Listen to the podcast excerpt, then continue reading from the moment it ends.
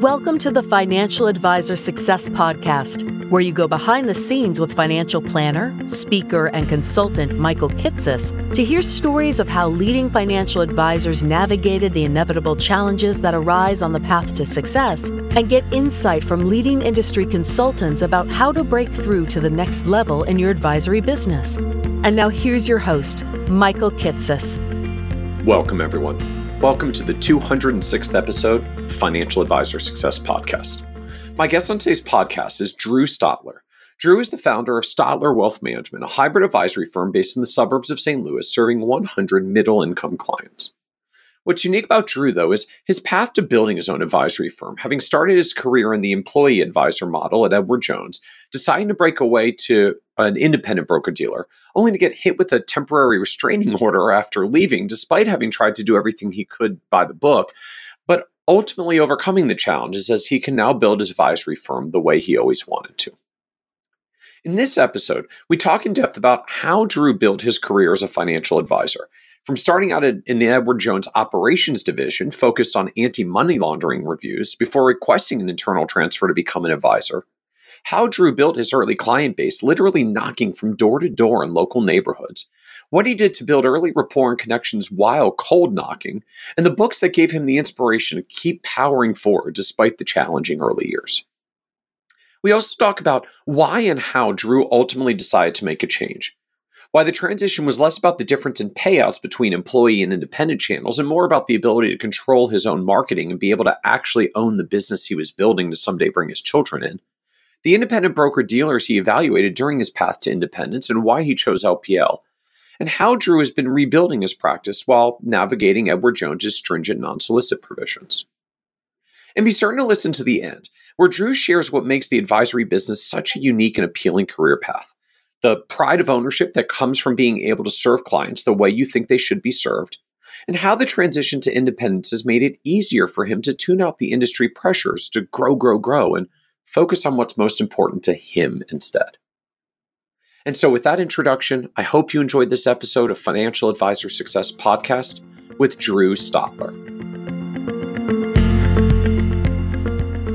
Welcome, Drew Stotler, to the Financial Advisor Success Podcast. Thank you. Thank you very much. It's great to be here.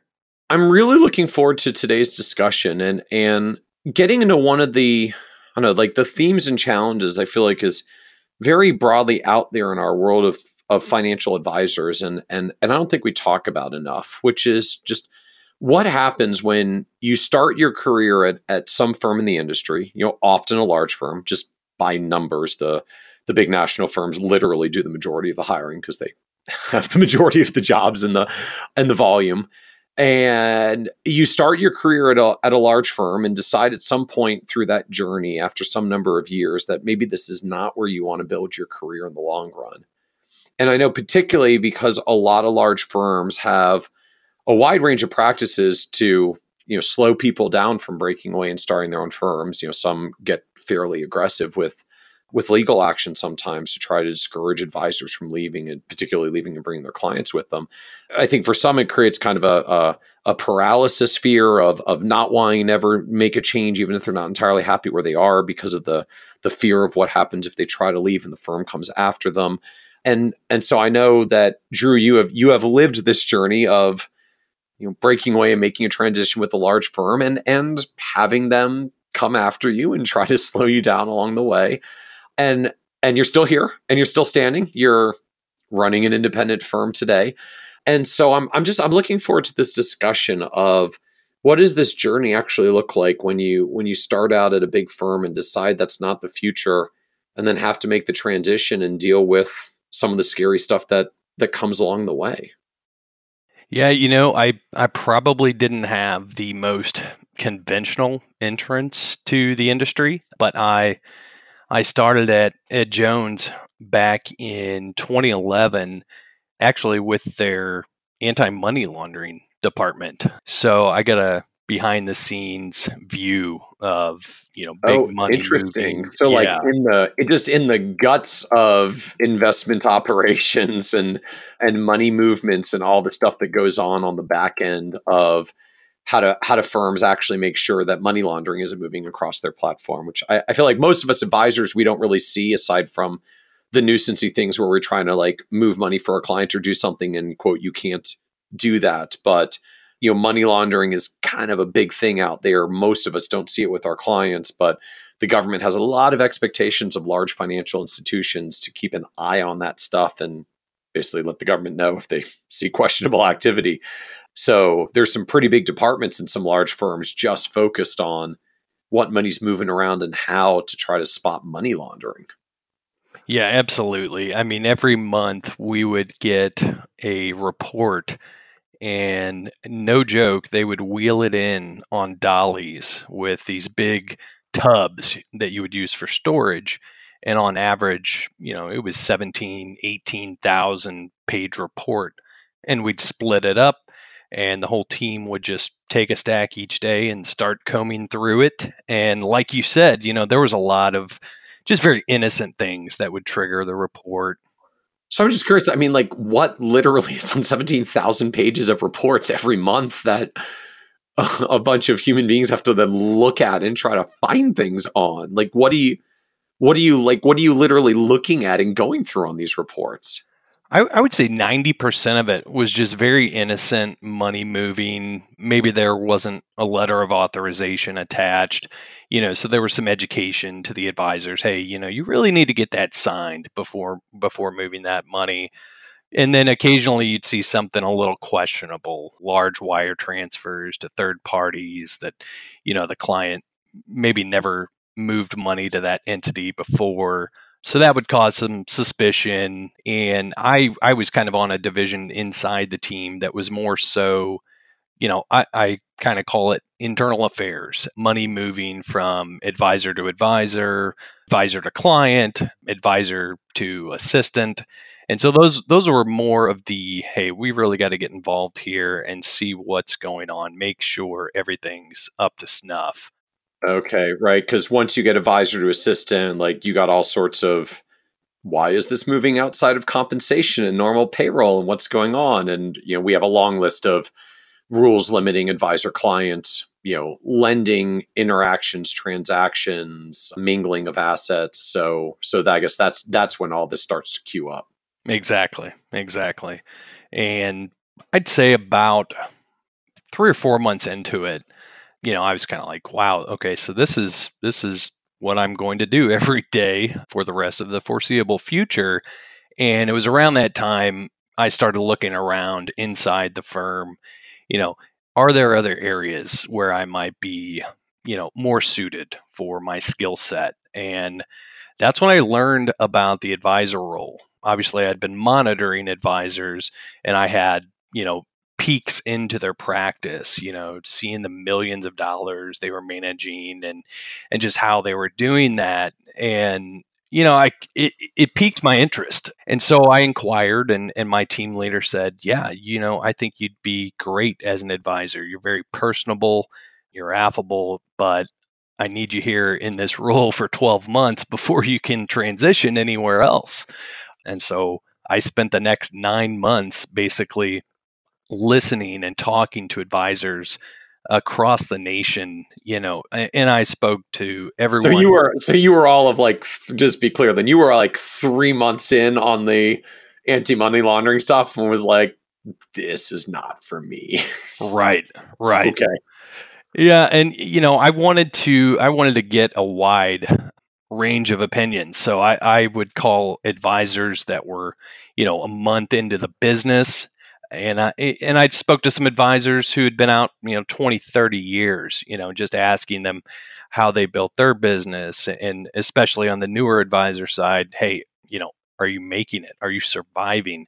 Because, you know, traditionally the advisor role I guess has been seen more of a, you know, sales role in the past and my only experience in sales was selling Cutco knives one summer door to door just to you know, just to make ends meet. And they were expensive knives. I mean, you're talking 800, a thousand bucks a set.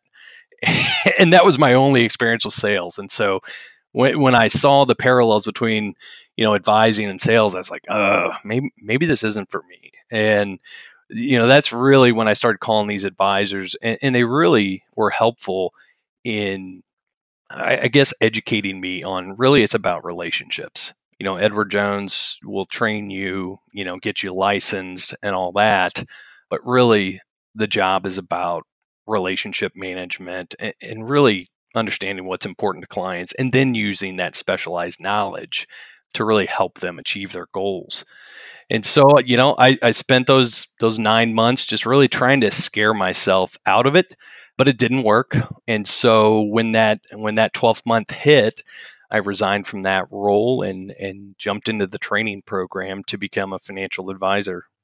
So did you have I guess like a- any concerns, fears, hesitations? Like just, you know, you you are talking about I think what for a lot of people is the the the scary stuff of becoming an advisor, sort of you know the the the pressure of sales or just more generally business development, getting clients, you know, you you only get to eat what you kill as the saying sometimes goes, so you got to be able to hunt.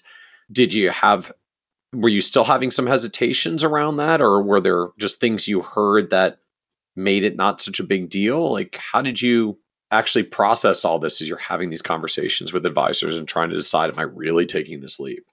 You know, maybe not hesitations, but you know, I'm I'm a very analytical person and so I, you know, I analyzed every different angle and we had just our daughter was probably 1 at the time and we were talking about having another kiddo and so that that was kind of a, a big concern you know are you are you going to make it enough to provide for your family? And fortunately, I had a, a bit of a salary. Yeah, I think it was maybe 18 months or so while I got up and running. So there was there was a bit of that safety net, you know, while you're building that initial few clients. That was comforting. I also knew I was one of those that was really too stubborn to fail and I was just going to make it work no matter what. So to be clear though, like you didn't you didn't go to the original job at Edward Jones in the AML department because this was like your foot in the door pathway to financial advisor. Like you you landed there unrelated and after getting there was like, "Oh, this firm does financial advising. That looks neat." Absolutely. Yeah, okay. I, yeah. That's so, that's a good description. So what was your background leading up to it that you, you know, ended out landing in in in Edward Jones in the AML department in the first place? Yeah, that's a good question. I guess in 2003, I got my first job with healthcare. You know, my dad was like, hey, you know, it's time you get a job with healthcare. You know, I wasn't dating anyone at the time, but my dad, actually, a little bit of a backstory there. He had been shot in the head about 25 years ago. He came home during a uh, robbery in progress in his house. And at the time, he was working for Sprint, I think it was and he lived through it and, and he's still alive to this day but i watched you know the healthcare system just just almost demolish him luckily he had a good benefits package at the time but when he when he finally got back up on his feet and went back to work he would have seizures on the job you know he sat in front of a computer all day and they found a a way to let him go without it being a, a medical reason. And after that, he basically spent down his 401k over those those that next decade or so because he, he just couldn't do the same type of work. And that's when he told me, he said, you, You've got to get a job that has health care, if nothing else, just so that you're protected. So I took a job at a credit union just as a as a teller, worked my way up to like a branch manager, I guess you could call it. And I really liked the client aspect of that. You know, it was, you know, just simple things, you know, depositing money and withdrawals and such. You know, I got away from that and went to a transportation company and they liked I get they liked I guess you could call it the numbers background I had. And that was right around 2008 when the housing crisis was, was really bad and they started letting people go and it was always around Thanksgiving and Christmas. and usually it's, you know, last one in, first to leave. But I made it three years without getting laid off. But it was just just a just a bad environment. And so that's when I started poking around like, you know, I should probably have a plan B. And my team leader at the time left and went to Edward Jones in their operations department. And she started telling me all these good things, you know, how, you know, during the Great Recession, they didn't lay a single person off. And that really spoke to me. And I, I thought, okay, maybe, maybe I should just apply and, and see where this goes. So the, the stability of Edward Jones through the, through the financial crisis was appealing of just this is an employer with some stability in a world that doesn't always have stability. This is an appealing place to to work and build a career. Absolutely. Absolutely. And that's that's when i applied for the job and they they liked what they called my i guess forensic accounting type background being able to follow the money. All of my jobs involved you know following money or depositing money so that's that's where the aml position where I fell into that. So you're going through, you know, the AML position, Edward Jones. You decide you want to be on the on the financial advisor side of the business. You talk to a lot of advisors who manage to not not convince you otherwise. So so how did it work when you decided to make the transition? Because I know a lot of firms have different structures of like you're on your own from day one. You get a salary, you get like a draw that's technically an advance against your future commissions, but at least you get it up front. Like, how did it work when you transitioned into an advisor role at Edward Jones? So, once I got licensed and went through KYC, know your customer, and all that, um, they basically said, "Hey, there, there's a guy you can um, just kind of share an office with him, and it, it was basically the size of of my closet in, in, the bedroom at home. And I was grateful for the opportunity, not only because I got to learn from a veteran uh, firsthand, but I also had somewhere to meet clients with other than you know the local Starbucks. And so so we did that for about a year, and then an office came open in an area where I had grown up and so that advisor actually wanted to leave the field as a financial advisor and go into auditing. First of all, I, I don't know. I don't know why you would go that way. Usually it's the other way around. I was going to say like usually it's it's the people who start in accounting and auditing and decide they like doing forward-looking planning more than backward-looking accounting who kind of go from accounting side into financial advising. I don't see a lot of people going the other way. So that's uh that was a special guy. yeah, yeah, and and I got the call from a regional leader saying, you know, hey, this this guy's leaving. We have an opening. We'd like you to come fill in fill in the gap, so to speak. And so I did, and there was there was a handful of clients there, maybe maybe a hundred or so, and so it was it was a great start for me. Uh, not a huge book, you know, maybe seven eight million, but I was just transitioning off my salary. So the timing was great because I, you know, I had some clients, I had a little more stability, some revenue coming in, and I thought, okay, this this is probably a good opportunity and I need to take it. And so so I backfilled that office and just basically that's that's where I spent the majority of my time at Edward Jones, um, all the way up until I left in uh, in April of this year. So, so how did it work for you the first the first year at at at Edward Jones? You you've kind of mentioned some kind of salary structure. Like, how does it actually work for you? Like, are you just on straight salary, or is there some blending thing? Like, how does it work in that first year, or at least how did it work? I, they may have changed since then. Yeah, yeah, they, they've changed it quite a bit, but you had your base salary, and then any of the revenues and commissions you graduated up. You know, the payouts started lower while you were on salary, and then as as you aged into the business, you know, those those revenues, the share of it increased, but the salary decreased, and you know, I think a lot of advisors out there know Jones, and you know the recipe, at least at the time, was get out there in the neighborhoods that you live in, and you know go face to face, go door to door with people, and build your business.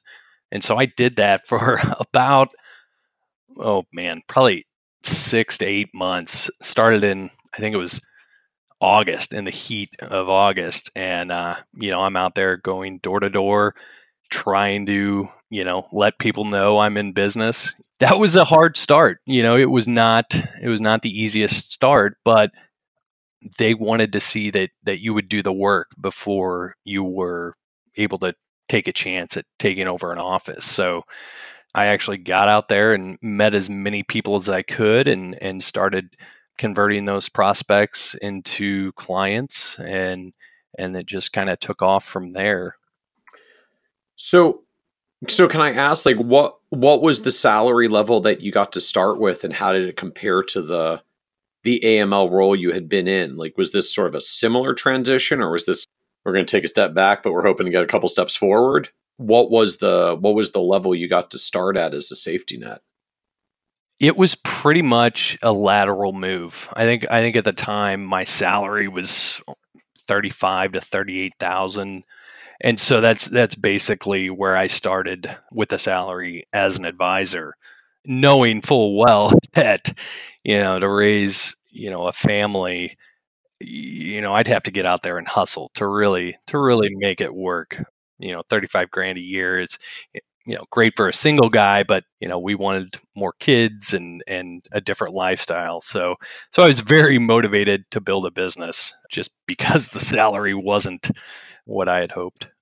And so it sounds like as time goes by like your your salary goes down the hope and presumption is that's because you're getting some business done with clients and you're getting a a growing percentage of the of the revenue that you're generating and you kind of wean yourself off the salary and supplant yourself with with revenue you're bringing in as an advisor. And that that transition happens over 18 months yeah i want to say the the uh, salary was scheduled to end somewhere between 18 to 24 months so they gave you you know that window to really get out there and bust your butt and and i did and, and you know there were some some bonus opportunities here and there. But yeah, it was predominantly salary those early early days, and you know, calling friends and family, letting them know what I'm doing, and hey, you know, do you do you think you could uh, become a client and help me out? Yeah, I think uh, I think my first client was my uncle-in-law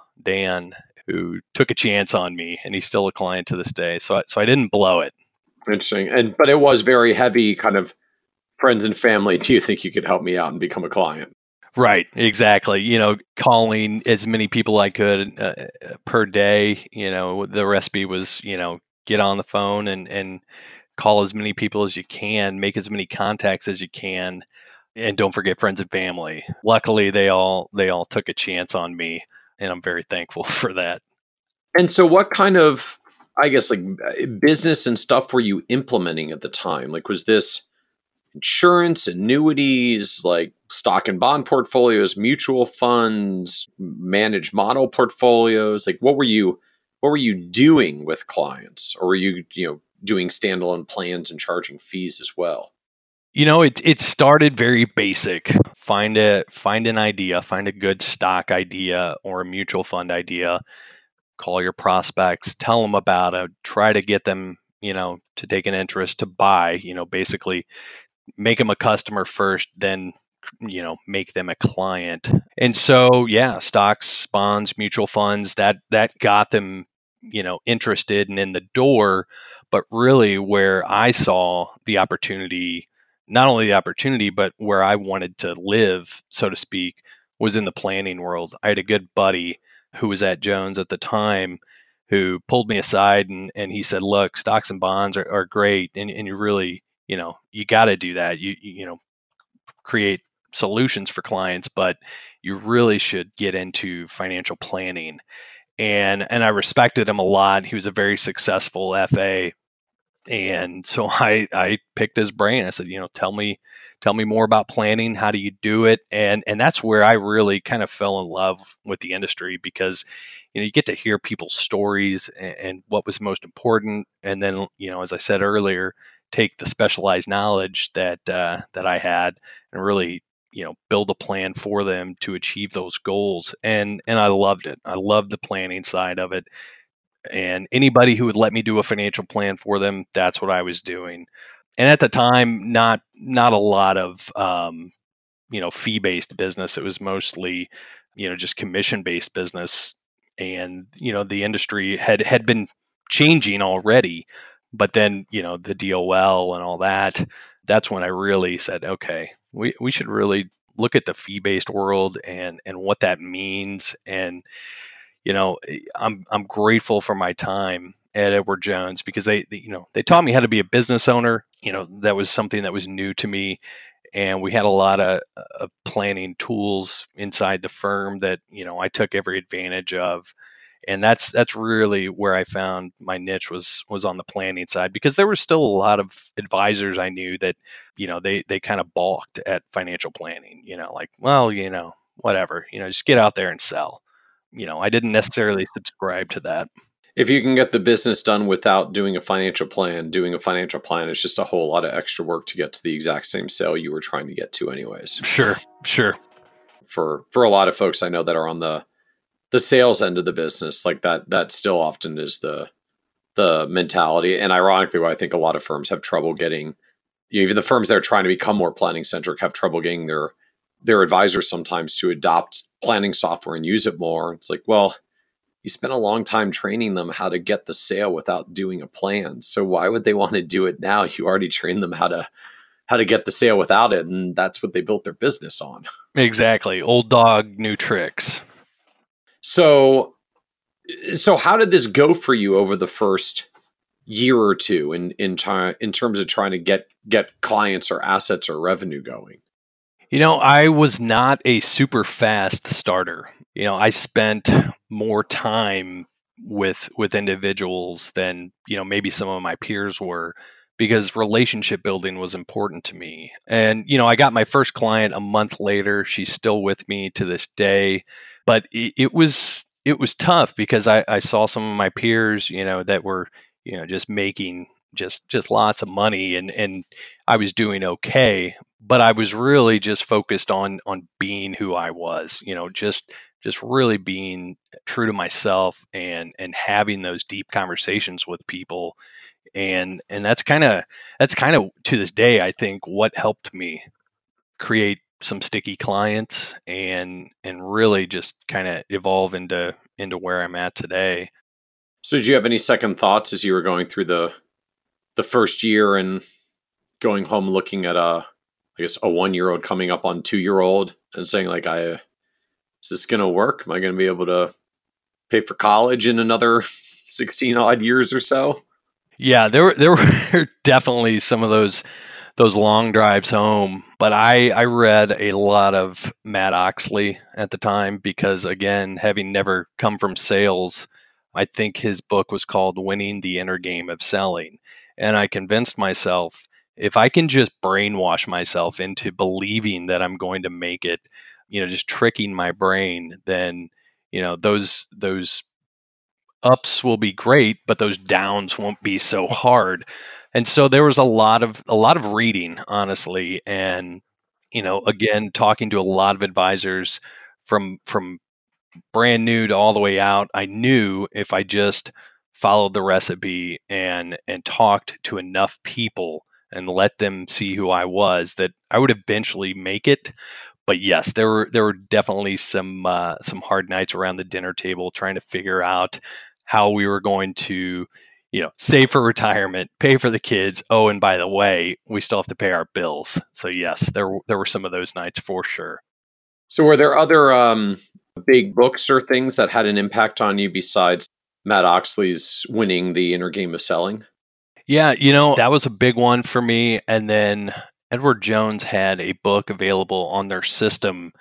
I think it was called 212 Degrees. It was a maybe a 30 page book, but the idea was you know, at 211 degrees, water is hot, but at 212 degrees, it turns to steam, and steam can power a locomotive.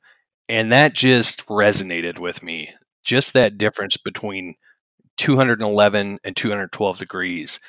And and that was kind of an internal mantra I had like, you know, make one more call, go see one more person, work one more hour, and, and, I carried that a lot with me, uh, not only in the car but you know in my head to to continue to push myself to just continue to get out of your comfort zone because typically that's that's where success lies.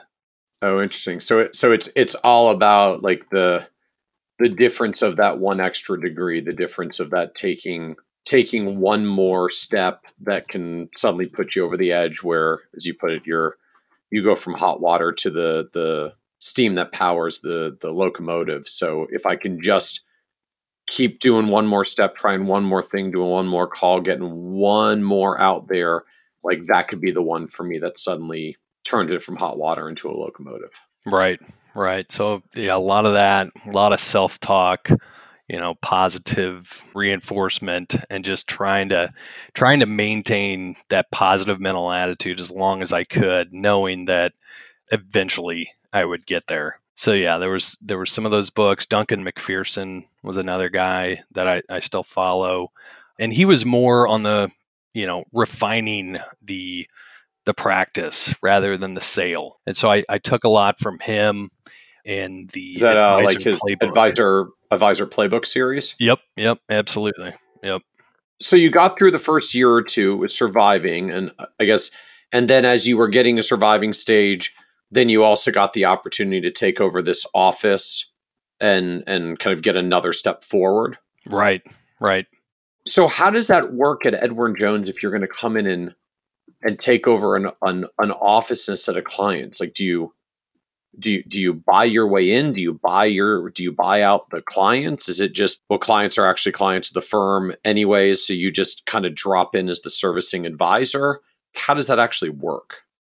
Yeah, yeah, the latter there. So basically, you know, I I just got plugged into that office. There were some clients there, and so I I started calling them and introducing myself and just trying to get them to come in to to meet me. So luckily there there was a bit of a base of clients there to start cultivating those relationships while I was out doing my other prospecting activities. And I think you said before it was something like hundred clients and seven or eight million dollars of AUM. Right. So just good for context, like that's an average client of seventy or eighty thousand dollars, which I think just reemphasizes sort of Edward Jones's middle market, middle America approach. Right. Uh, a lot of advisory firms have average client sizes that are larger than that, but this is heavily where Edward Jones lives. Right, and, and, I was in their their backyard basically. I mean, Jones started in St. Louis and and really grew from there. So luckily, there was there was a lot of brand recognition, but there were also advisors everywhere on every corner. It's funny in this this one town that I I still live kind of next to, literal stone throws on, on some of the on some of the corners. So it's it's like the Edward Jones in St. Louis is like the equivalent of Starbucks in some metropolitan areas where like you literally have multiple on the same block. Right. Absolutely. So what worked for you in prospecting and like just trying to get going and find clients? You know, that's a huge challenge for so many advisors getting started. is just literally like prospecting and finding people. Where did you go? What did you find that worked? For me, it was it was mostly residential. I just got out in the neighborhoods that were nearby and knocked on as many doors as I could. And I used my sense of humor to, you know, because nobody likes somebody coming to their door thinking that they're going to be sold something. And there were different advisors, you know, hey, you should say this, hey, you should say that. But honestly, de- depending on the time of year, you know, you know, around Halloween, you know, I'd knock on the door, say, "Hey, you know, I'm I'm not out trick or treating. I'm I'm a business owner from down the street. I'm just passing out my card." Or you know, for the environment that we're in now, you know, I, I I would knock and say, "Hey, you know, I'm not out here to ask for your vote," and usually they'd crack a smile, you know, and that bought me, you know, at least two minutes to to kind of get out why I was there. I had I had a lot of success on the doorstep. All right, so just how does that work? Because I, I, I feel like for so many of us, you know, people are pretty well, people are pretty jaded about prospecting in general, but you know, door to door, I think sounds pretty brutal for most people. Like, how did that actually work? I mean, like, just literally, what what do you say as you are knocking door to door to try to get someone to actually do business with you? Yeah, that that's that's the tough part. You know, I was very situationally aware, you know. So if I saw, you know, a bike in the driveway, you know, I, would eventually, you know, touch on, you know, hey, one of the things we we help people do is, plan for education savings. You know, what have you done for that? a lot of times I'd, I'd, catch people at home in the middle of the day and, and say, oh, how, you know, how'd I happen to catch you at home? Oh, you know, I, I work from home. I'm a business owner. Oh, me too. Me too. So I, I try to find as many commonalities as I could before I went into my, my spiel about, hey, you know, this is why I'm here. I'm building a business here in town and, you know, I help people with various things. Let me leave you my card. If it's okay with you, I'd like to follow up, you know, in a couple of weeks and, and just see if you're still interested in saving for education. And and a lot of times they'd give you the phone number but a lot of times they wouldn't i never never got ran off the doorstep or, or anything like that i did have the police called on me once there just happened to be some some break-ins in the neighborhood and and the the cop pulls up and he looks at me and he's like are you the guy that they're calling about and i was in a full suit and tie and he's chuckling and, and, I said, "Yeah, I probably am, but but I'm not the guy breaking in." And uh, you know, and I even I hit him up. I said, "Hey, you know, I appreciate the job you do. You know, I, I, know some police. I know you guys aren't compensated, you know, as much as you should be. But uh, here's my card. If I can ever help you, you know, grow your money, let me know." And, and he kind of he got a chuckle out of that. But it was definitely it was definitely challenging. I gotta ask, did, did, did he become a client? He didn't. No, no, he did oh. not. No, I, I, I, didn't have the. Uh, there's like a whole creative marketing strategy there about like how to how to get your inroads in working with the fraternal order. Yeah, I, I didn't have the nerve to ask him for his phone number, so I, so I was never able to follow up with him.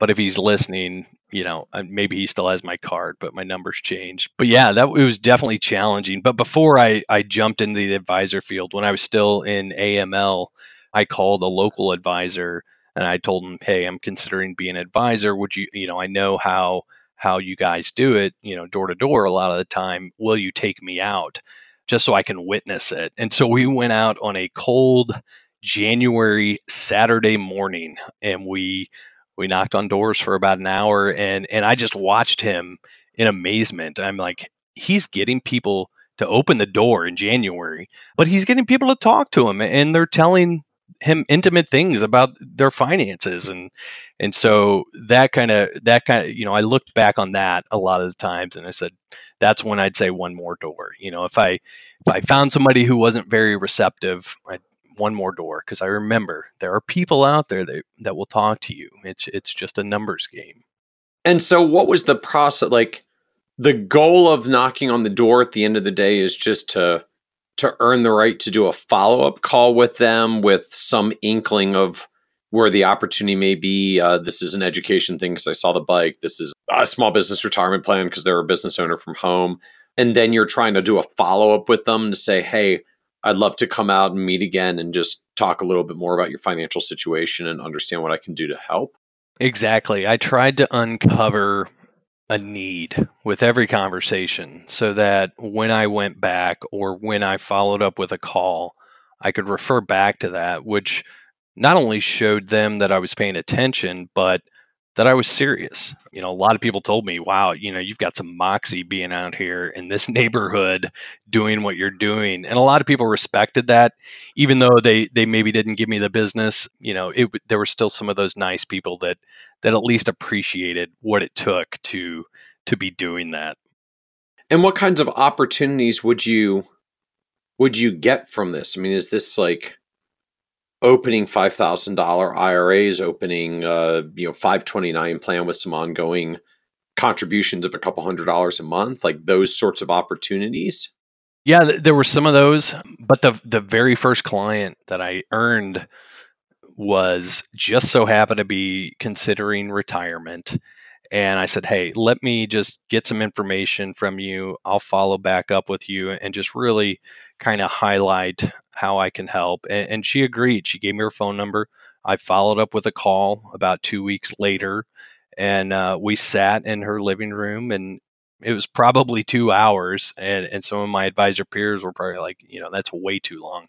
but she ended up becoming a client and I think she had, you know, $700,000 at the time. And that was, that was the first account I had opened aside from Uncle Dan. And so I had that, that one early success. And I, that's when I knew, okay, th- this is going to work. I just have to meet enough people that are like her willing to just let me do that repeat visit to kind of highlight the firm I work with and and who I am. And I guess did it did it help that at the end of the day like you were from Edward Jones, you had Edward Jones in your card that's a a familiar name in general and I guess particularly in the St. Louis area. Like was that a factor or was that not even really relevant cuz you're I'm Drew, I'm a local business owner and I just would love to talk to you and understand if I can help. Yeah, I you know, I think it did help more than more than it you know dissuaded people the name recognition was a good thing. And a lot of times you know i'd knock on a door hey you know i'd, I'd get out my first 30 seconds and they'd say oh i'm already with edward jones. So there was there was a lot of people i met said oh yeah i'm with you guys. Um, so i say hey good you're with a great firm. I'll i'll get out of your hair. Yeah, we gotta we gotta get our central database fixed. yeah, sorry about that.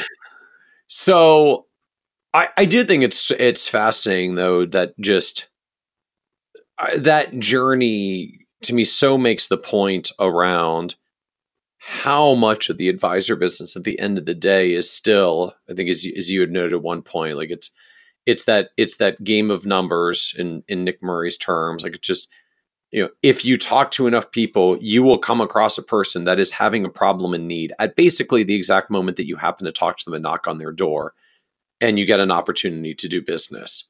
You just have to talk to enough people and get through them fast enough to get to the ones that are ready to have that conversation and be able to capitalize it on it when you when you actually make that connection absolutely yeah, and there was there was a phrase early on, you know, you'll take anyone who can fog a mirror. And it's so literally, you know, like you said, you know, a lot of people started out, well, you know, I don't have a lot of money to give you, but you know, a Roth IRA, yeah, I heard my dad talking about that. You know, let's set up, you know, 250 a month into that. But then that blossomed into other things, you know, maybe maybe I met the parents or or maybe they changed jobs. So I, I was not too proud to to just help those those people that didn't have a, a giant nest egg to start out. And like I said, a lot of times that that led elsewhere. So you're building your career at, at Edward Jones. You're not there anymore. So what what changed? What what shifted? What what led to some point where I guess at some point you said maybe this isn't the firm that I'm going to stay at in the long run.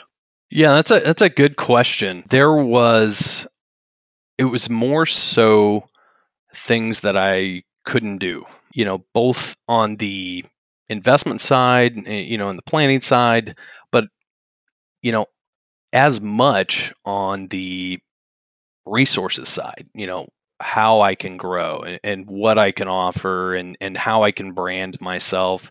And for a while, you know, I, I was content. You know, I knew there was not a lot of creativity I could I could put into the business and that that nagged at me for years but it wasn't enough to to make me want to go elsewhere but over the years i had had a couple of friends who who left jones and you know went to wells or merrill or wherever and just telling me you know about other opportunities and you know and probably I don't know, right after I took over that office, the recruiting calls start coming in and hey, you know, we, we want you to come to our firm because most most firms out there know that Edward Jones is, I mean, probably to this day, the best at training new advisors. And so they knew, you know, they knew the recipe. You know, they knew that the Ed Jones advisors are out there, you know, some of them going door to door. And so I think that appealed to them. So the recruiting calls come and, and it, you know, I blew them off for years. But, it, you know, it was kind of the, the two of those things coming together. And then, you know, my mom is a creative writer and a poet. And so that's in my DNA. And, and that always kind of nagged at me that, you know, you couldn't really go off the off the marketing radar, so to speak. You know, you, you can use the pre-approved white papers that we have, but you really can't come up with your own stuff. And eventually that that got to me enough to where I said, you know what, let's just let's just see what else is out there. And, and I was I was a fan of yours and still am, you know, and I, I've read a lot of your stuff and and just everything else that was out there that I couldn't necessarily do it Jones the way I wanted to. Those feelings just eventually nagged at me long enough till you know I just decided to take a peek. Can you describe a little more? Just like what what was it you wanted to do that you just felt like you couldn't you couldn't do there?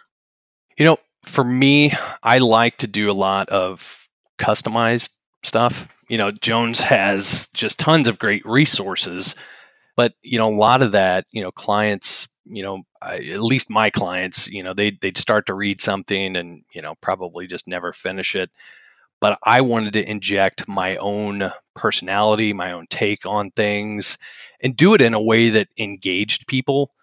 And you really, we we didn't really have. This is that. in terms of the, like the marketing material, where you like you wanted to write more customized market commentary or letters or discussion with your clients and things like that, and and and Jones is requiring you to use the templates.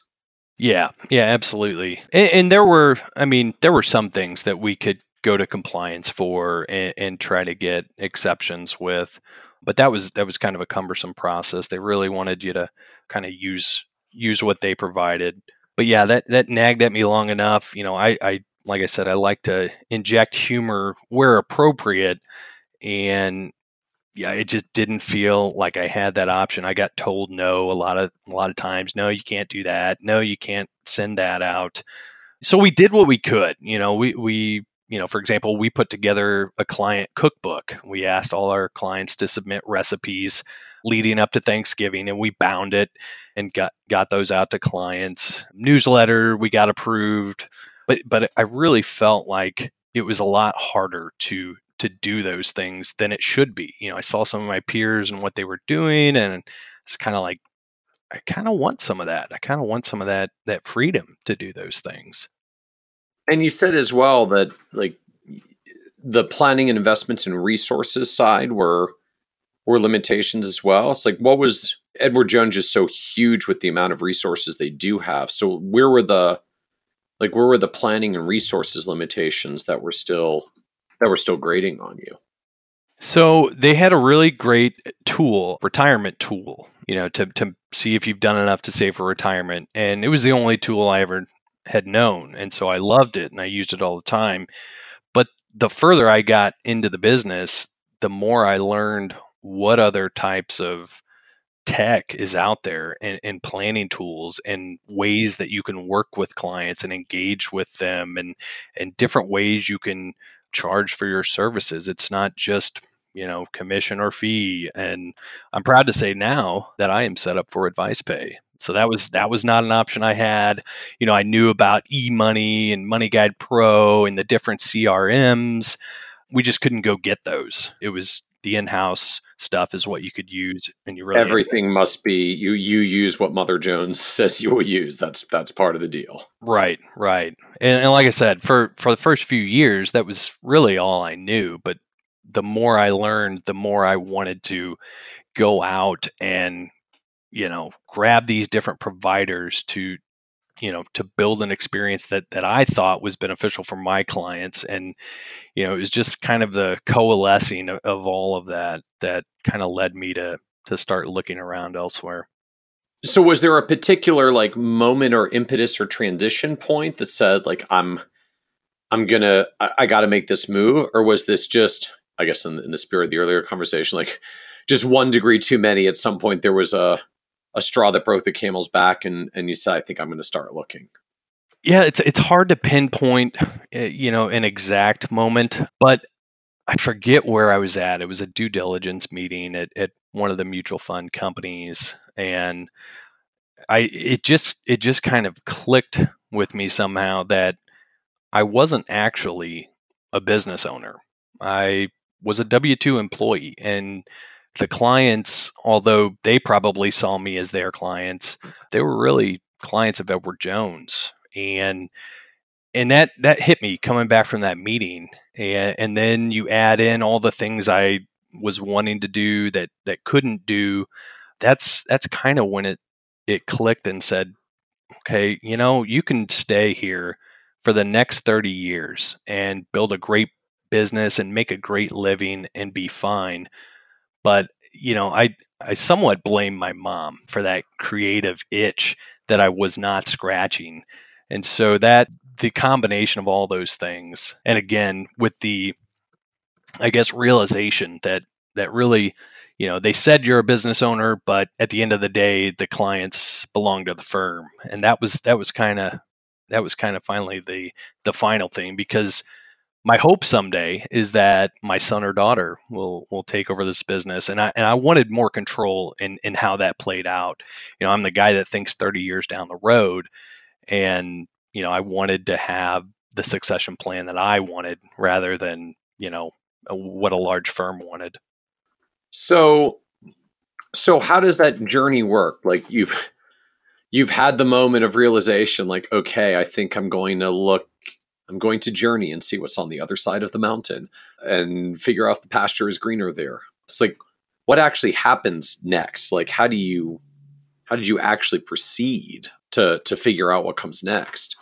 So, you know, I was a student of, of the industry, and so I knew who, you know, some of the bigger players were at least.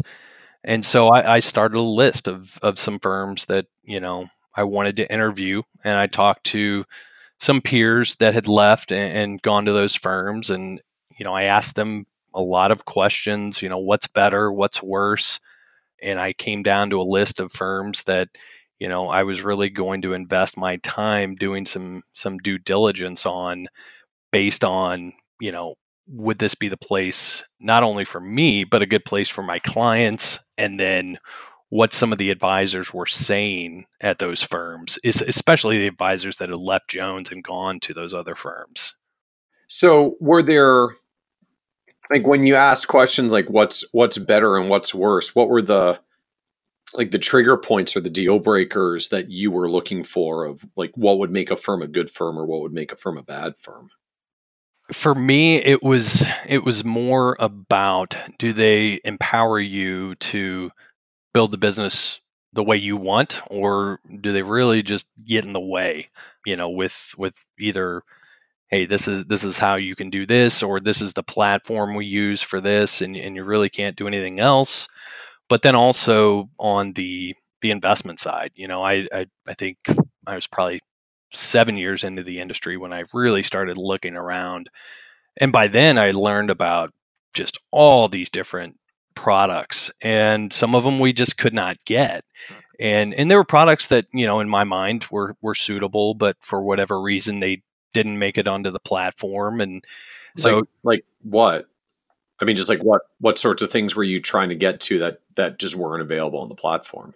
So, uh, you know, one of the things that jumps out is on the annuity side. You know, we had some good annuities on the books, but I learned about some some other types of, of products and features in the annuity world that oh, you know, I've I've got a client that that would like that and I remember talking to a lot of vendors over the years, a lot of wholesalers, and you know, sometimes sometimes I don't know if they forgot where they were, but you know, they'd start into oh, and this is our fund. Oh wait, I can't show you that one, and I'm like, well, why not?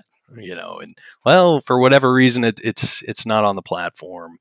That, and then there were some clients that had some investments that were held outside of Jones that once I uncovered that, I, you know, I'd want to to bring that in. And there were there were some times that I was told, no, you can't hold that here, and there wasn't really a good reason. You know, maybe you know, I don't know the behind the scenes stuff with selling agreements and all that, but you know, there there were some times I had to tell no to clients that you can't bring that in or you, or you couldn't buy that.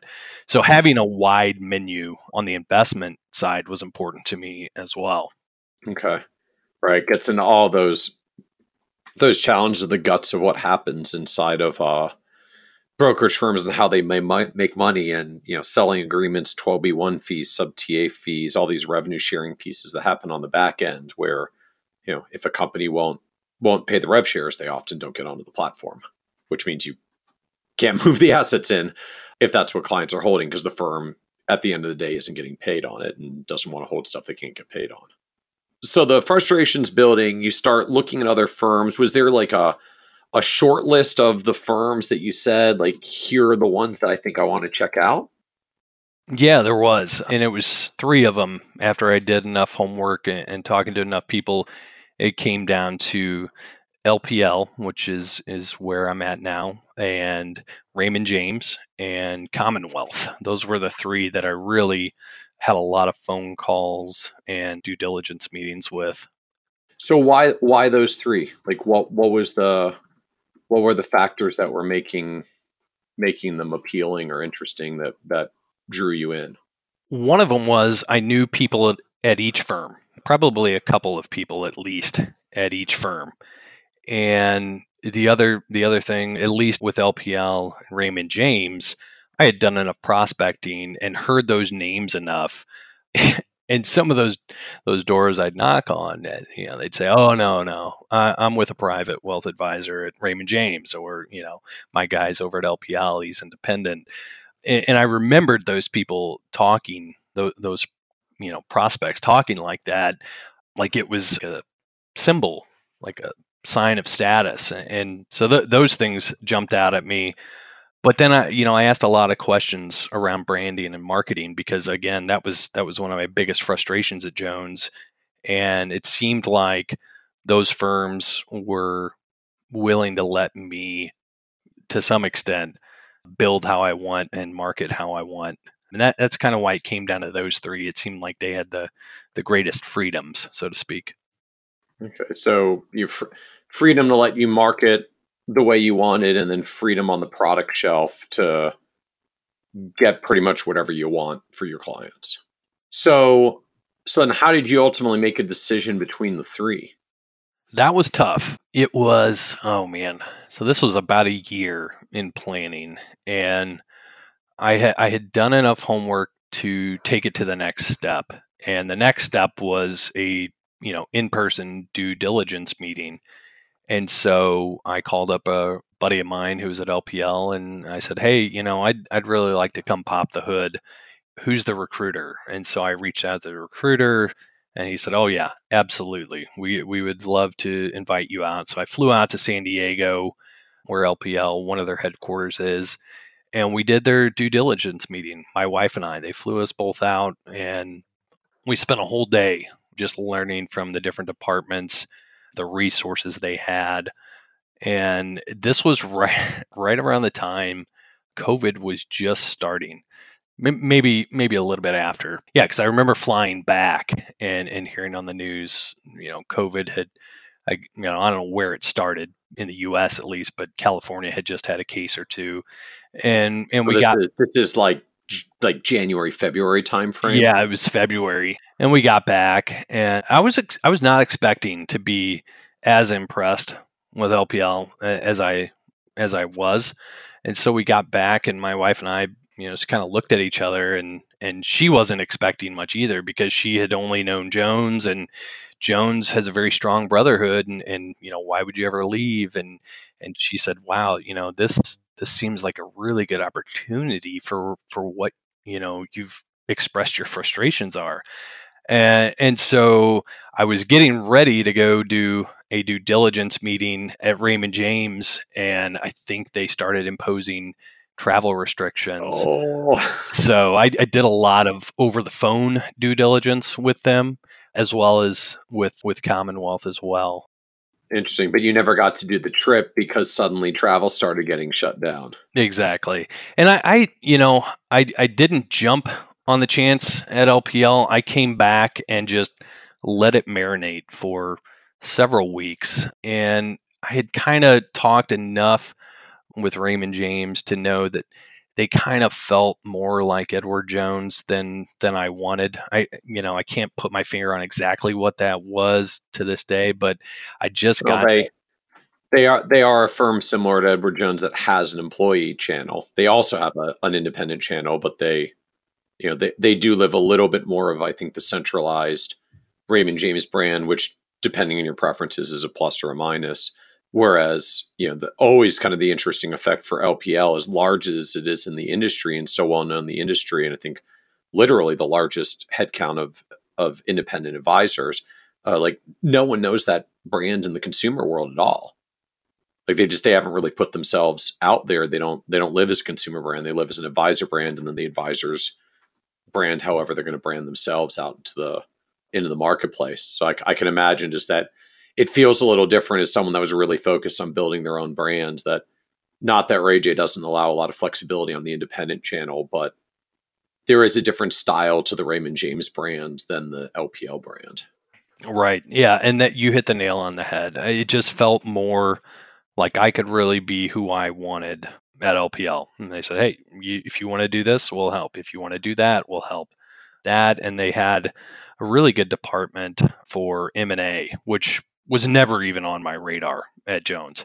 It never had even crossed my mind really, but that was one of the the teams that we met during the due diligence meeting and that resonated with me because as i'm sure you know the average advisor out there is probably 55 to 60 years old you know toying with the idea of retirement and lpl really kind of highlighted that as a benefit that i you know had never even thought of the ability to go buy a book of business someday if i want to do that they re- that really spoke to me i don't you know who knows if i'll do it but it was nice to have that resource baked into lpl Interesting. Were there other, as you went and did your due diligence, like were there other, I guess, resources or things that that were resonating with you that you know made you come back? And even the wife was like, "Yeah, that they, I'm really impressed. It seemed like they'd be really good for you." Yeah, I had some buddies that had recently left Jones and went to LPL, and, so I, I spoke with them a lot. But then the other thing was just the the amount of resources that LPL had. You know, I asked a lot of questions around, you know, what can I do? You know, what needs to be approved? And and they really said, you know, we're not here to get in your way. You know, we're here to support you. And that was a very loud message. They were the loudest at that message. And that that that's I kept coming back to that. You know, they they take care of their advisors, so that the advisors can take care of their clients, not you know, not them in between. Whereas the world of Edward Jones, Edward Jones is very much in between because it's literally Edward Jones's client and you're a W two employee. Right, right. So you get to the point where you decide you want to make this decision, and now you're at. Well, I guess so. I, I guess what was the trigger? Like, how how did you ultimately get to the final decision of LPL and and deciding what comes next? So I spoke with the the recruiter after the due diligence meeting and I said, "Hey, you know, I really I really like LPL. I really like what they had talked to me about. I just don't know." And he told me about this RIA inside of LPL called Cornerstone Wealth Management. And he said, "You should really call these guys." Because there was a lot of former Ed Jones advisors that had tagged up with Cornerstone. And so I went and met with Cornerstone. And it was it was very much like Jones. Yeah, there was kind of that brotherhood feel. Some of the guys I, I had already known previously, but by by tagging up with Cornerstone inside of LPL, it afforded me a lot of the luxuries that I was used to at Edward Jones that I didn't want to necessarily go out and get myself. You know, they had a full have a full time marketing director. You know, the compliance, just the they have a coaching team. They provided 90 days of uh, you know a full time dedicated assistant, and so you know you know oftentimes I hear independent or independent light, and I guess you could say I went independent light because I plugged in with Cornerstone, but I wanted to spend my time with clients and uh, you know they really said you know you could plug in with us we've got a turnkey system. By the way we've got a lot of former edward jones advisors that that know exactly what you're going to go through and that was that was very warm and comforting to me to know that that i could plug in with uh, with cornerstone and still come to lpl and so, like, is Cornerstone local to the area, or are they just like a bigger roll up of lots of different LPL advisors that they support? They're actually about half a mile down the street from the Edward Jones home office. Coincidentally. Oh man. Okay. Yeah. So. I I know. I think Yeah, yeah. uh, One or maybe two of the founding members there, the partners, were were Edward Jones guys as well, and so that I've really liked that. And then again, the just the kind of the turnkey system they had. But yeah, they are they they're starting to grow all over though. I think there's offices in several different states that that wrap up under Cornerstone. Okay. And and so so as it works like they're your local supervisor, they're your like broker dealer OSJ and the RIA that you affiliate with as a as a hybrid then? Right. Okay. And and and how does that work from the business perspective? Like they they get a percentage of your revenue the way that that Jones got a percentage of your revenue? Do you play like a flat fee for the platform? Like how how does that actually work? Yeah, yeah, it's a percentage, not nearly as big of a haircut as I was taking, but yeah, and then as your business grows, that uh, that that percentage gets smaller. So so for those who aren't familiar, like what do those percentages look like? Like what was the I guess haircut as you put, like what what's the haircut that Jones typically takes and then what kind of haircut do you face when you're at at Cornerstone? You know, I think it, it's probably similar in some other big broker dealers, but you know, basically like a, a 60-40 split. But then like I said, when you're when you're in that salary Which means you, you you get the 60 or the firm gets the 60. the firm gets the 60. Okay, you got and you got the 40. Right. Okay. And then how does it work at Cornerstone? So for me, where I'm at now, three percent is what they take. So it's 97 to you and 3% to them. Yeah, and then LPL, you know, they have their ten percent. So you know, all in, you know, between LPL and Cornerstone, basically thirteen percent goes to them. This is, of course, before any you know expenses, of course, but but yeah, and and that you know that was not a motivator for me. The the payouts that was uh, you know it it was such a back burner issue i was so frustrated with branding and marketing and all that that you know that was my primary motivator but it also doesn't hurt when the paycheck shows up now So you decide like you're going to make the shift. You're going to do it with Cornerstone. So at this point like you're ready to go. Is- Is that is that the point that you were that you were geared up once once the uh, Cornerstone kind of dropped into the picture? yeah i i did a due diligence with them and i said okay this makes the most sense. It it feels like the positive parts of jones and i said okay if i'm going to do it this is the way i'm going to do it. And of course right in the midst of covid and so i sat for you know a couple weeks you know and and i think at that time we we got kind of a, a mandate at jones you know you've got to close your offices. You can't be seeing people face to face but we still expect you to be in the office and so i you know i was officing you know u- usually in the office but i you know i'd work from home from time to time and, and I remember calling a buddy of mine who who left Jones and went to LPL, and I said, "Hey, am I crazy, you know, for doing this at this time?" And he's like, "What do you mean?" I'm like, "Well, COVID." He's like, "Oh my gosh, I didn't even think about that." And I said, "Yeah, it's it's kind of a, a big deal." He said, "Yeah, you you might want to wait until this is over." You know, and, and uh, as I hung up the phone with him, I was thinking, you know, if if I wait, you know, maybe maybe there will never be the right time or or a perfect time to leave. And so I just I said, you know what? I I've done enough homework to know that there's something more that I want out there and there's there's no better time than the present. And so I I took the leap. Wow. And so when was that? I resigned on April 20th. Okay. So I get your taxes filed first. It's good timing. Yeah, ex- exactly. we're going to, and then we extend the tax deadline. So, so how does it work when you're resigning from Edward Jones and and looking to make this shift, but you've got this environment where, like, technically you're a W two, technically the client's the clients of the firm, not yours. Like, how does this work now? Yeah, that was that was the scary part. You know, it was I can't remember if it's a non-compete or non-solicit, but you know, I'd signed a contract basically saying when you leave, you you know, you can't take anything with you.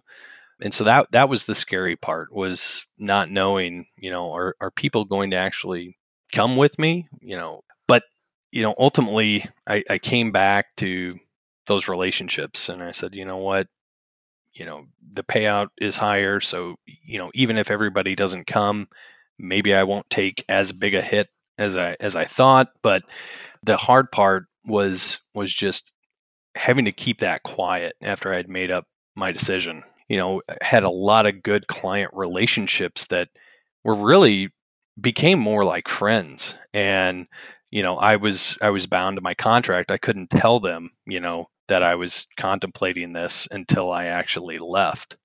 Yeah, it's it's one of the hardest things I, I think for advisors when when you make the shift, you know, your employment contracts. I mean, employer even as an as an independent or a broker dealer, like you are a representative of your broker dealer until you are not. So, you know, soliciting your client. I mean, never mind non-solicitation agreements about soliciting soliciting them after you leave. Soliciting them while you still work there for the new firm you're going to is pretty much strictly forbidden anywhere at any time. But what that means in practice is you can have clients you have incredibly close relationships with that you spend all this time with over years and years and years, and you can't tell them what's going on until after the fact, which I, you know, for most advisors that break away, there's usually at least a few clients that that don't come because they feel offended that you didn't tell them. Like, I thought we were so close. How could you not tell me this? And, you know, I was legally prevented still doesn't overcome it for some clients. Yeah, that that there were a couple of, of folks that you know maybe maybe were offended. Maybe maybe that's the right word, but yeah, like you said, you know they they really you know really wanted wanted to know that I was even thinking that, and you know I'd explained, you know I I just could not tell you. I wasn't going to you know violate that. It was kind of hard. So as you're looking at this transition, like what was the expectation? Like just I'm going to make the switch and I hope my clients like me enough that they're going to look me up on the other side. Did you have some strategy about how to message them to let them know that you had left and made a change without otherwise violating the employment agreement or were you just like built my business once door to door can do it again at least I'll have a higher payout this time like and just saying I'll, I'm going to build from scratch like what was your what was your expectation as you were making this shift? It was it was all the above. You know, I I'd read enough and listened to enough podcasts. I listened to Mindy Diamond to know that a lot of those relationships were with the advisor and not the name of the broker dealer. And I put a lot of faith in that and then my ability not only those relationships but even if all else failed, my ability to go out and and just do it from scratch again. I I knew, you know, that I wasn't afraid to to go door to door if it came to that. But yeah, there was there was a lot of hoping that that they would come, and then you you know you basically resign and send out what's called a tombstone letter, you know, saying, "Hey, this is where I'm at now. Look me up." And I, you know, I spoke with you know an attorney, and you know they gave me some some tips on on how to leave the right way even social media. You know, after I left, I, I put a post on on Facebook. You know, just very generic, just saying, so excited to open the new chapter of my life at Stotler Wealth Management. And a lot of people saw the post. I, I, think I put it on Facebook and LinkedIn, and you know, a lot of people called me and they're like, "Hey, what's going on? You know, what what do you mean? You know, did did you leave Edward Jones?" So there was some confusion. You know, a lot of people like hit like on the post, but then they sent a comment saying, well, are you still at Edward Jones? Oh, interesting. So, so because some of these folks were connected to you on social media or followed you on social media, like you didn't, you didn't have to go out to solicit them per se, but you could at least announce you were doing a new thing, and you know, if they see that in your public notice, that was that was their discovery. it's like the the digital equivalent of you know, if I put a billboard up in town, up in town, and my former clients drive by, like I'm not soliciting them. I just put a billboard up for everyone, which I actually know one advisor that did at one point. So you know, you you did the digital version of the billboard, which is announce on social media, "Hey, I've got this new firm," and I guess and and some former clients started reaching out to say, "Hey, what's going on? I want to know more." Yeah, exactly, exactly you know, a lot of them called in and and were you know confused. Um, some of them instantly understood, and they're like, "Hey, you know, this is awesome. This is going to be so good for you." You know, especially the business owners. I had, I had a close friend who was a client, and and he in a totally different field, but he did the same thing about a year prior, and, and I watched him go through that, and I watched you know his business clients said, "Hey, well, we want to come with you," and and so there was a lot of that, you know, a lot of that. Well, what does this mean for me? And you know, what's that look like on the other side? So a lot of eh, you know education on, on as to why I left and what that meant for them. And so, how do you explain that? Of just why did you leave, and and what does it mean for them? You know, I, I basically told everybody that you know I was very grateful for my time at Jones, but the way the world is going and rapidly evolving, I wanted to be able to offer more to my clients, but also build the business I wanted the way I wanted. And and a lot of them understood that. And one of the big things for me was being able to to do digital, to to do video and at least at the time at Jones, you, you couldn't really do Facebook videos or, or, YouTube videos and stuff like that. And of course, it was right in the midst of COVID too, and that was a that was a big driver for me. Of hey, if I could snap like a quick thirty to sixty second market update, push it out there, I can calm a lot of fears pretty quickly. Whereas you know the old way, it was you know call everybody. And don't get me wrong, I'm still calling clients, but there was a lot more efficiency that that spoke to me and and you know, they kind of understood that. So how did this transition work? Is this literally like turn in my resignation letter on Friday, show up with Cornerstone on Monday? It was it was on a Monday when I left. You know, I I called my assistant and I said, you know, are are you in the office yet? And she was not. And I said, Well, I'm not going to be there when you get there. And there was this long pause. so your assistant didn't even know? No, no. Because, and, and that's for two reasons. One, because I didn't want to jeopardize her. Because if I had told her I was going to leave and she didn't turn me in, I, I didn't want her to be on the line for not reporting me. And conversely, you know, say say we didn't have the relationship I thought, I also didn't want her to turn me in. You know, uh, yeah, just actually find out that she is going to turn you in would also be an unfortunate discovery. Right, yep. right. But I, you know, I told her, you know, I'm doing this. You know, it's nothing against you, but you know, I have to take this new opportunity. I wish you all the best. And and that was the last time I had spoken with her actually. Then when does it like when do you get switched over and start actually trying to get going with Cornerstone? So it was on that same day. You basically, you know, you even if I I had a couple clients call early that I could not even take their call until my licenses had transferred over to LPL. Oh, interesting. So they're like scrambling to activate your licenses at the new firm, like in real time as you're making this transition. I guess LPL is doing that in the background. Right. I called my regional leader and area leader I got to the office early and I didn't reach either one of them, you know, so I, I sent an email and I copied, you know, each other in just so, you know, that I would officially resign. And then the phone calls started coming in from the regional leader, the area leader, and, and just a bunch of advisors that were friends and on the leadership team. A lot of like, where'd you go? What's going on? You know, come back. We can fix it it was a very nerve wracking several hours waiting for those licenses to transfer, but it did happen the same day. So fortunately, I was able to to speak with some clients at first day to start explaining where I had gone. So what so what came next? Well, we basically, you know, we are taking those calls first few days and and just kind of going through the script, letting people know why, and you know a lot of people thankfully said hey we want to come with you so it was you know scrambling quickly to to meet with them.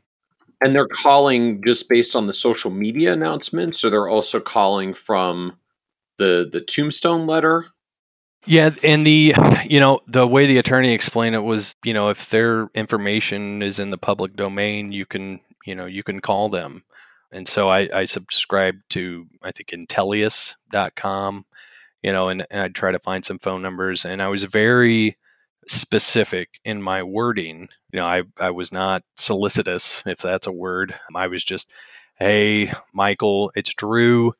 I just wanted to let you know that I've started a new chapter in my life.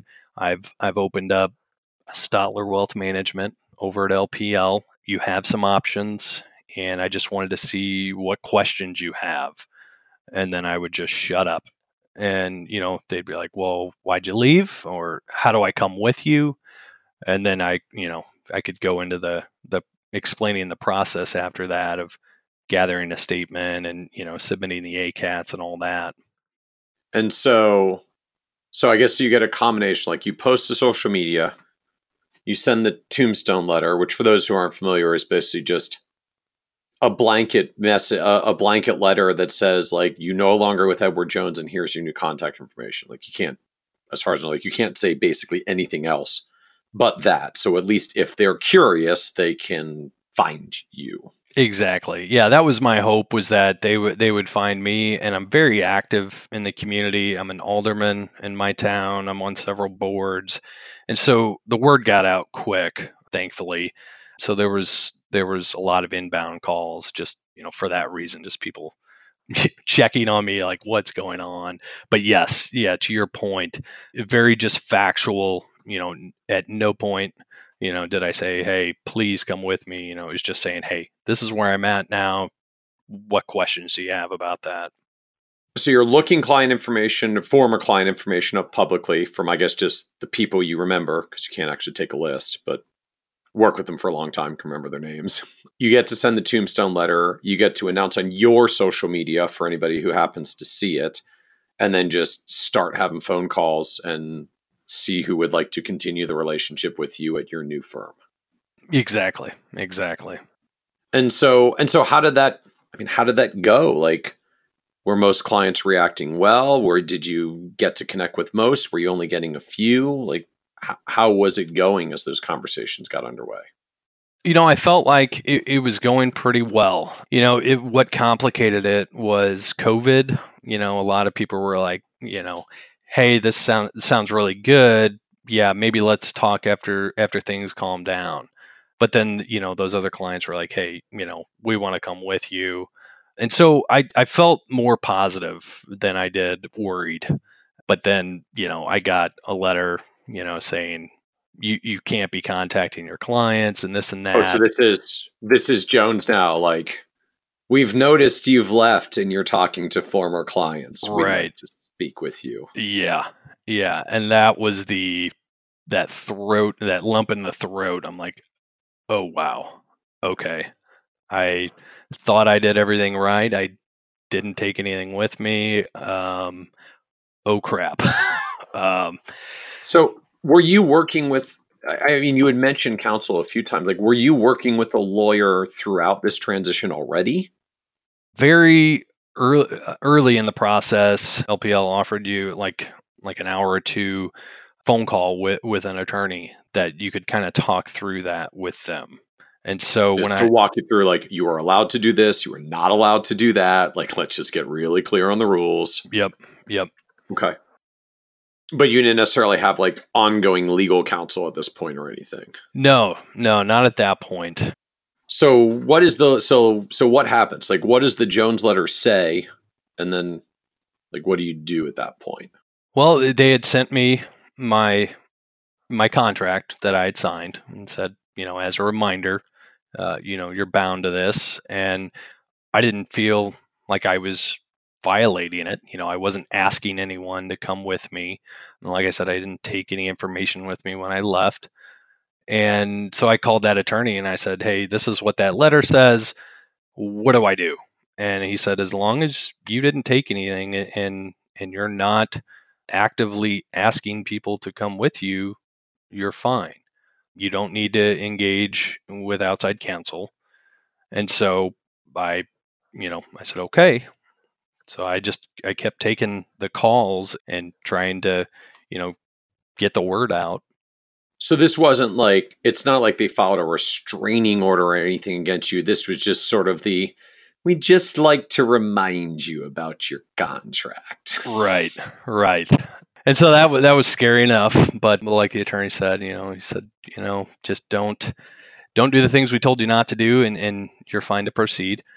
About a week later, it was a Saturday morning. I was just leaving a client's house who had who had said they wanted to come with me and my wife had called. By the time I got back to the car after the appointment, my wife had called like 15 times, like no joke.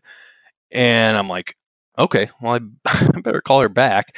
And so I called her and she said, hey, where are you? You need to get home. And I said, what's wrong? What's wrong? You know, are the kids okay? And she said, yeah, there, there's a guy here and he has this big pack of paper and he needs to talk to you. And I said, oh, God. That's not good. No.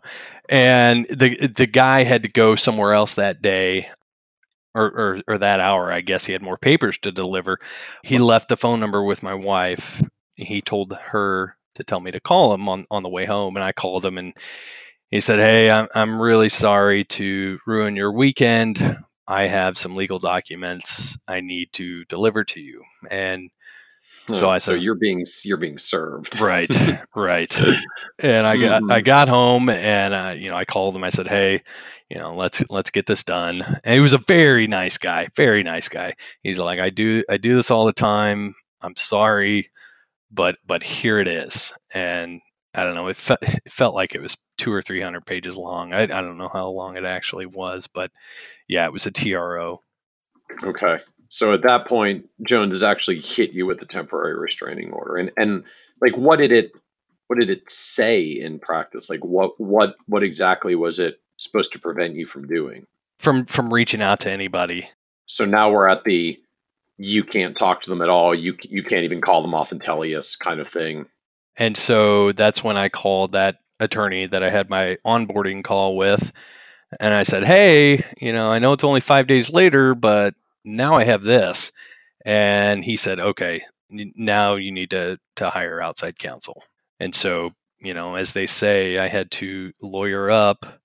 It was a firm out of, I think, Denver that I partnered with to. I was say, who did who did you work with, or I mean, how do you even find the law firm? Is this like a Google on a Saturday morning for lawyers for advisors with TROs? No, I called I called the guys at Cornerstone because they you know they were with me you know throughout the whole process, checking in, seeing how it's going, and and I called them I said, hey, this is what just showed up, and they said, okay, call this person at this law firm. We've used her before, and so I called her and and just we started. So can I ask, like, who was the lawyer? I mean, just who was the lawyer of the firm you ended up working with? Kimberly Cronin. I think it's Cronin Mesner Reeves or, or something like I can't remember the name of the firm, but yeah, that was and, and it's like I, this is this is what they this is what they do is dealing with situations like this. Right, right. Okay.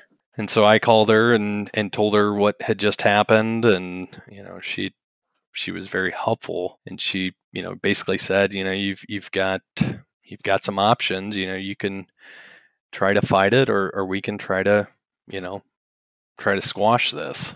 Squash it meaning just like settle, come to some agreement, and walk away, as opposed to fight. Right. Yeah. You know, she told me. You know, I, I've helped dozens of advisors, probably even more than that, over her twenty years, and she said if if if you didn't do what they're saying, you can fight it, but you know, we could be here, you know, 18 months later still fighting it. You know, Jones has big pockets, you know, and they can afford to drag it out in court and and I said, "Well, what's what's Plan B?" And and she said, "Well, we we try to reach some type of agreement with them." And you know, I was out of principle. I I I wanted to fight it. You know, I I hadn't done anything eh, eh, you know that I that I thought was wrong. Apparently, they thought otherwise, but. I said, you know what? I really want to focus on my clients, so let's let's not do plan A. I don't I don't want to be in court for 18 months or however long it would take. And and that's around the time because of, of course all of this is googleable. This is information in the public domain so I'm, I'm not revealing anything here but i think it hit investment news. It hit a couple different you know advisor publications. You know i had people from people i've never met from all across different firms, you know, reaching out to me saying, you know, fight them, fight them, you know, other other people just being supportive, saying, hey, you know, this is still going to be the best decision you ever made, and oh man, that was such a such a punch in the gut. And so, and so, did you ultimately choose Plan B, like come to some settling resolution and move forward? Yeah, basically, all, all I'm allowed to say now is is the matter has been resolved. We we've reached an agreement and and you are an LPL advisor now. Uh, yeah, uh, I'm I'm still here. I'm alive and breathing.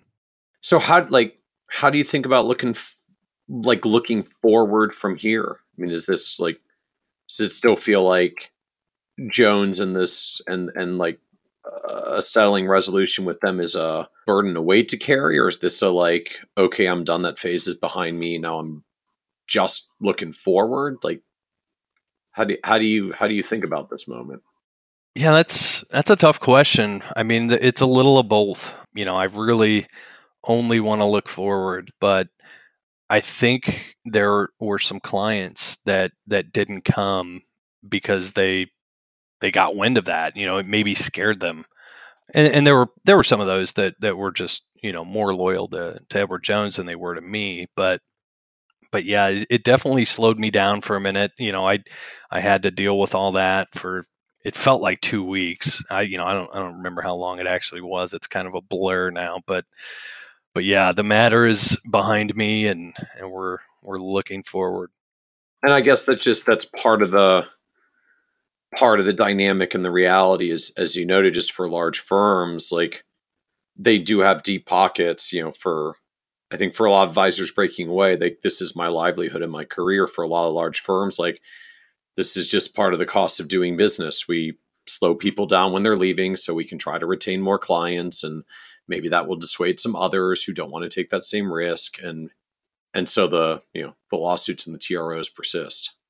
Yeah, and it you know I I took it personal because you know I bled green as they say. You know I was I was a trainer. I was on the leadership team you know, I for three years in a row, I gave up two weeks out of my life to go to the KYC trainings just as a what what they call a visiting vet to mentor those new advisors. And you know, I was I was offended that that they did that uh, because it felt like I I yes I left, but I gave a lot to this company while I was there, but they still took a a swing the moment I left, even though I really did follow the book. So so what comes next? Oh man. It it's been a it's been a whirlwind just looking at all the different options I didn't have, but the dust has pretty much settled with my transition. And so now we're we're looking forward to implementing some of the things we didn't have access to before and really just continuing to to serve the client base that that did come but also getting the word out because at least in the town I'm in and the next town over, it's 100% Edward Jones. And so I'm really just out there, you know, trying to let people know there there's another option and and what that looks like and then just taking advantage of of some of the the business building I guess techniques that I didn't have before. So, you know, we're doing things on YouTube with videos and we're blogging. I just got approval to to start a podcast.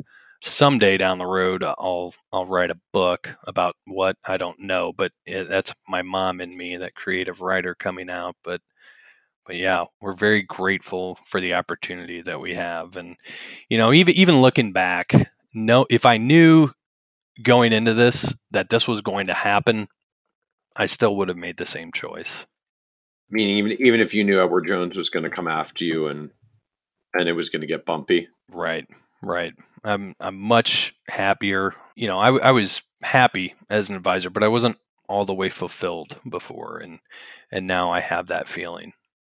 So what's what surprised you the most about trying to build your advisory business as you've done this over the past eight years or so?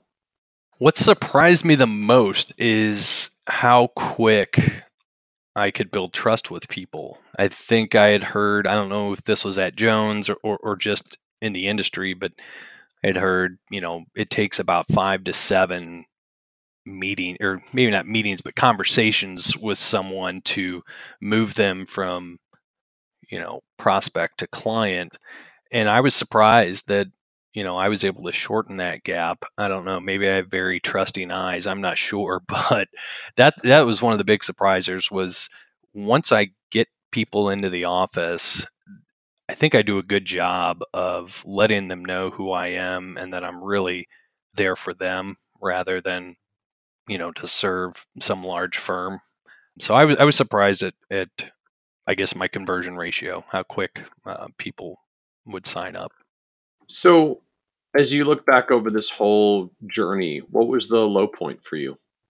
The low point was was the TRO. That was definitely the the low point just having never gone through something like that in my life, you know, no lawsuit or, or, or anything like that. That was that was a very scary moment. So I, so I guess I would say that would, would be the low point for that transition. And that didn't resolve until you came to your agreement about how you were going to resolve and get to the point where the matter is now settled. Right, right. So as you look back over the the whole journey, I guess even back back to the beginning and starting your career with Jones, like what what do you know now that you wish you could go back and tell you 8 years ago when you were in the AML department trying to ask people for advice about becoming an advisor? You know, I and I've said this a lot and this is true of other advisors that I know.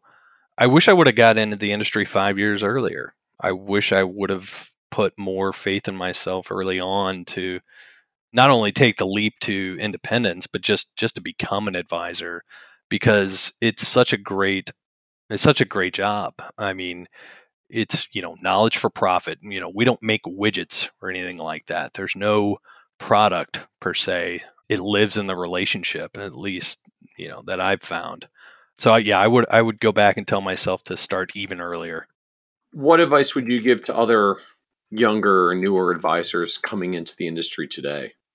I would say spend the time with the people that matter. You know, growth at some firms is such a heavy message, whether it's take on as many clients as, as you can get or whether it's recruit advisors. You turn off that noise and really do a deep dive in what you want, not only uh, you know out of the business but out of life and what you want it to look like 30 years from now. A lot of a lot of people can't think that far ahead, but you know, I just I really spent a lot of time asking myself where I wanted to be in 30 years and, and what I wanted that to look like. So I would encourage people to really do do some soul searching and what you know and look at look around. I mean, I think there's a big or it's probably been going on for years. I just never knew it, but a big shift in the industry to more of that holistic wealth management model, you know, not just sell a stock bond mutual fund. How can you really help people tackle problems they don't even know that they they have or or uncover goals that, you know, they didn't even know were important to them until you had that deep conversation with a good financial advisor that was really just there to to ask them the questions rather than spew a bunch of information at them. So as we wrap up, this is a a podcast about success, and and one of the themes that always comes up is just even the word success means different things to different people, and so you you you build a successful path at Edward Jones. You're now, I guess, in a little bit of the rebuilding phase two going forward, but I'm I'm wondering how do you define success for yourself at this point?